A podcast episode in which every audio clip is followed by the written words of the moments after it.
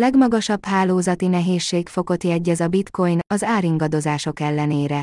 A BTC.com adatai szerint a hálózat tovább erősödik, és a következő 12 napban újabb legmagasabb csúcsot ér el.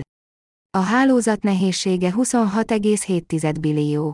A bitcoin hálózat minden idők legmagasabb, 26,643 ezred billiós bányászati nehézségét rögzítette 190,71 század exahash per másodperc átlagos hashráta mellett, ami a közösség erős támogatását jelzi a jelenlegi medvepiac ellenére.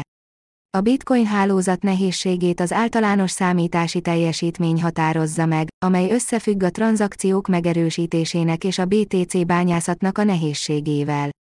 Ahogy a blockchain.com adataiból kiderül, a hálózati nehézség 2021 májusa és júliusa között visszaesett, többek között a Kínából származó kriptobányászat általános tilalma miatt. Mivel azonban a kitelepített bányászok más országokból folytatták a tevékenységet, a hálózati nehézségek 2021. augusztusa óta drasztikusan javultak. Ennek eredményeként január 22-én a BTC hálózat 26,643 ezred billiós legmagasabb csúcsot regisztrált. A BTC.com adatai szerint a hálózat tovább erősödik, és a következő 12 napban újabb legmagasabb csúcsot ér el. A hálózat nehézsége 26,7 billió. Az elmúlt négy napban az F2 pool járult hozzá a legnagyobb mértékben a hash arányhoz 88 BTC blokk bányászásával, amelyet a pooling követett 76 blokkal. Tegnap óta az egy tranzakcióra jutó átlagos díj nagyjából 1,58 dollár, ami történelmileg 2021 áprilisában 62,78 dollárral érte el a csúcsot.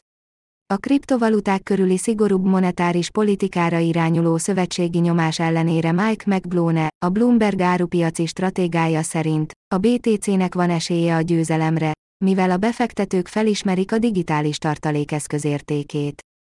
Amint arról a Cointelegraph beszámolt, McBlone úgy véli, hogy a bitcoin egyedülálló helyzetben van ahhoz, hogy jobban teljesítsen egy olyan környezetben, ahol az ösztönzők csökkentése általában negatívan hat a kockázati eszközökre. Idézem. A kriptók a kockázatos és spekulatív eszközök között a csúcson vannak. Ha a kockázatos eszközök csökkennek, az segíti a fedinflációs harcát. A bitcoin globális tartalékeszközzé válva elsődleges haszonélvezője lehet ennek a forgatókönyvnek.